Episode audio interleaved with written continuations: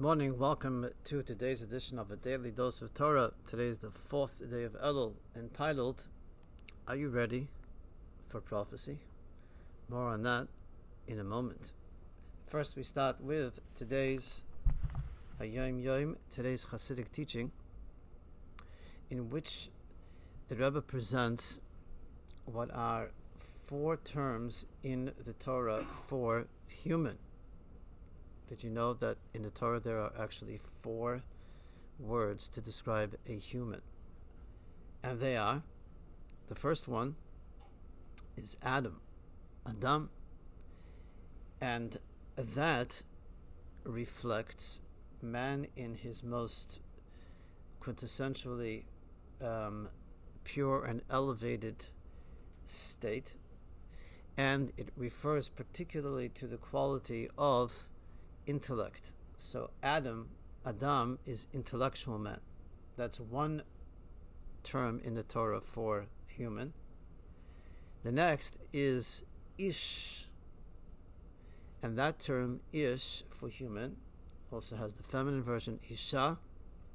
And that refers to the emotional side of human being, human emotions. So Adam is intellect and Ish are the emotions of the heart. The third na- uh, name for human in the Torah is Enosh. And Enosh actually indicates weakness, a person who's challenged and weak, either intellectually or emotionally.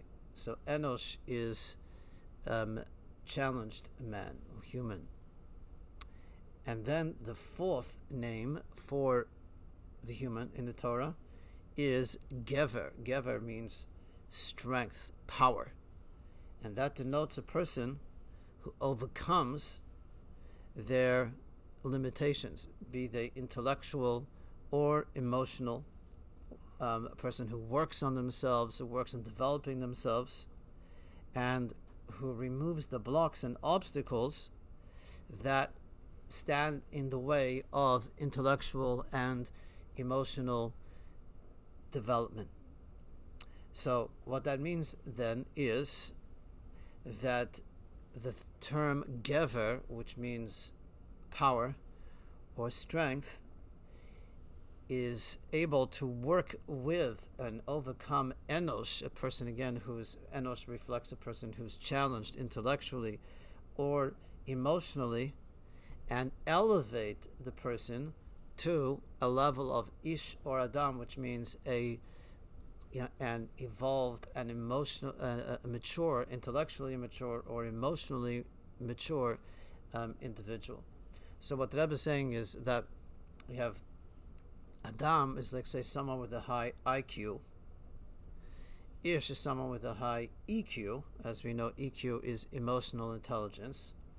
Enosh is someone who has a low IQ or EQ, and Gever is someone who works hard at um, growing.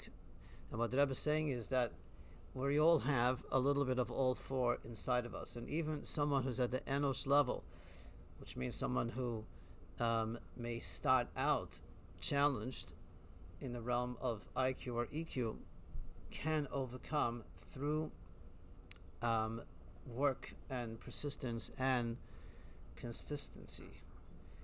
As they used to say in uh, yeshiva, the most important part of your body for Torah study, more important than your head, is your backside that you're actually sitting and learning and doing. Because if, if you have a good head, you can have a really good head, be very intellectually gifted, but uh, you know, use it but if you sit and learn and study, you're going to grow and maximize your um, potential.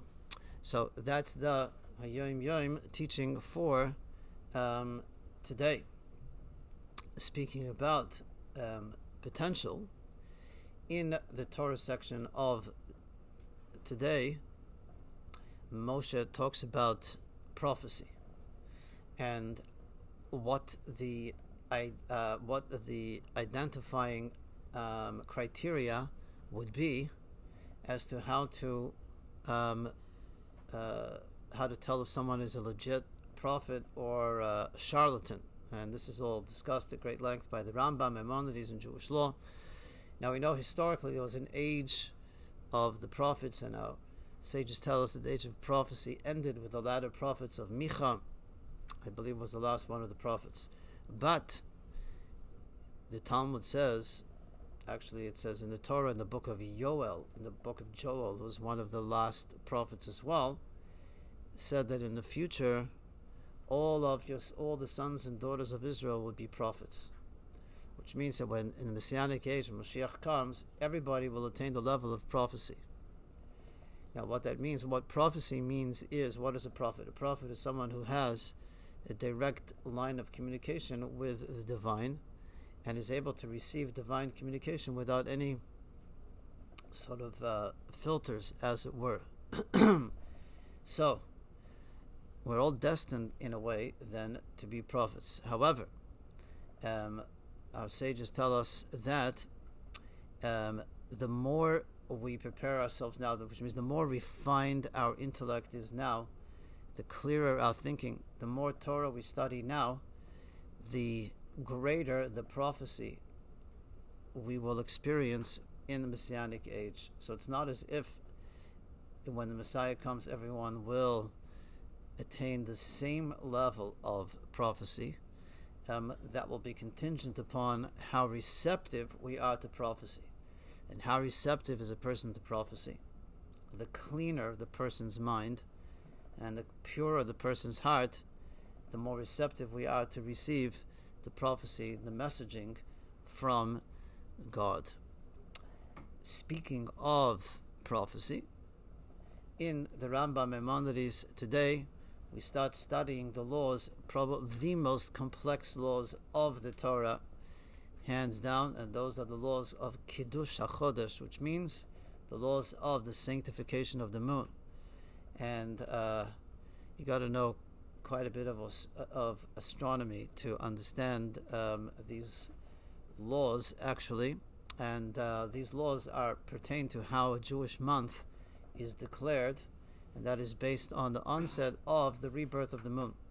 And when the temple stood, witnesses would come to testify that they witnessed the uh, the new moon, and the uh, the judges of the Sanhedrin, which is the the court, would have to examine them to verify that their testimony was uh, valid. And in order to do that, they all had to be well versed in astronomy to be able to um, declare the month as having begun, which has a lot of implications and ramifications because that would determine when we celebrate the holidays and so on and so forth. So, um, Maimonides begins the laws of um, Kiddush HaChodesh, which means the sanctification of months, because again, the, the determination of the month determines when we celebrate holidays and so on. That that um, God initially um, taught these laws to Moses, to Moshe prophetically, such that he was able to teach then what all of the intricacies and the details of this law is. One of the reasons that um, this is understood to have been a prophetic revelation from God to Moses is a very simple, practical reason. And that is that God communicated to Moses during the day. So, if he's teaching him laws about the moon, um, that would have been at night, and we know that he was teaching him these laws during the daytime, which means that God prophetically taught him. So again, prophecy, what what, what prophecy means is clarity. Prophecy doesn't necessarily mean only the ability to predict the future. That's a byproduct of, of a byproduct of prophecy, because when you have clarity, then you can see things in the future as well. But it's not about prediction per se; it's about clarity clarity of the present is clarity of the future. So God taught Moshe these laws in great detail, such that he had great clarity. These laws were passed on, um, and that is the way these laws were taught and ultimately documented, become and, and a part of the canon of Jewish law. Of course, today we have a fixed calendar, but nonetheless, again talking about the future, the Messianic era, we will once again reestablish the Sanhedrin, the Jewish High Court, and the months will be determined by the testimony of um, witnesses who come forth. That's the Rambam for today. Lastly, we have the Tanya for today, in which the Alter Rebbe talks about the power uh, of Teshuvah, which is the power to reconstitute the past, the power to recreate the past. And we, the Alter Rebbe said yesterday that when a person um, makes an, an internal resolve to change, then that resolve has an effect not only on the person moving forward, but that also reframes a person's sins of the past because those sins of the past are now part of the person's story in terms of they are they are now the impetus and the drive for a better person. So, as Alter Rebbe said, that the power of Teshuvah is tapping into the power of infinity in the sense that it's a power that transcends time, because we're able to reach back in the past, as it were, and recreate the past.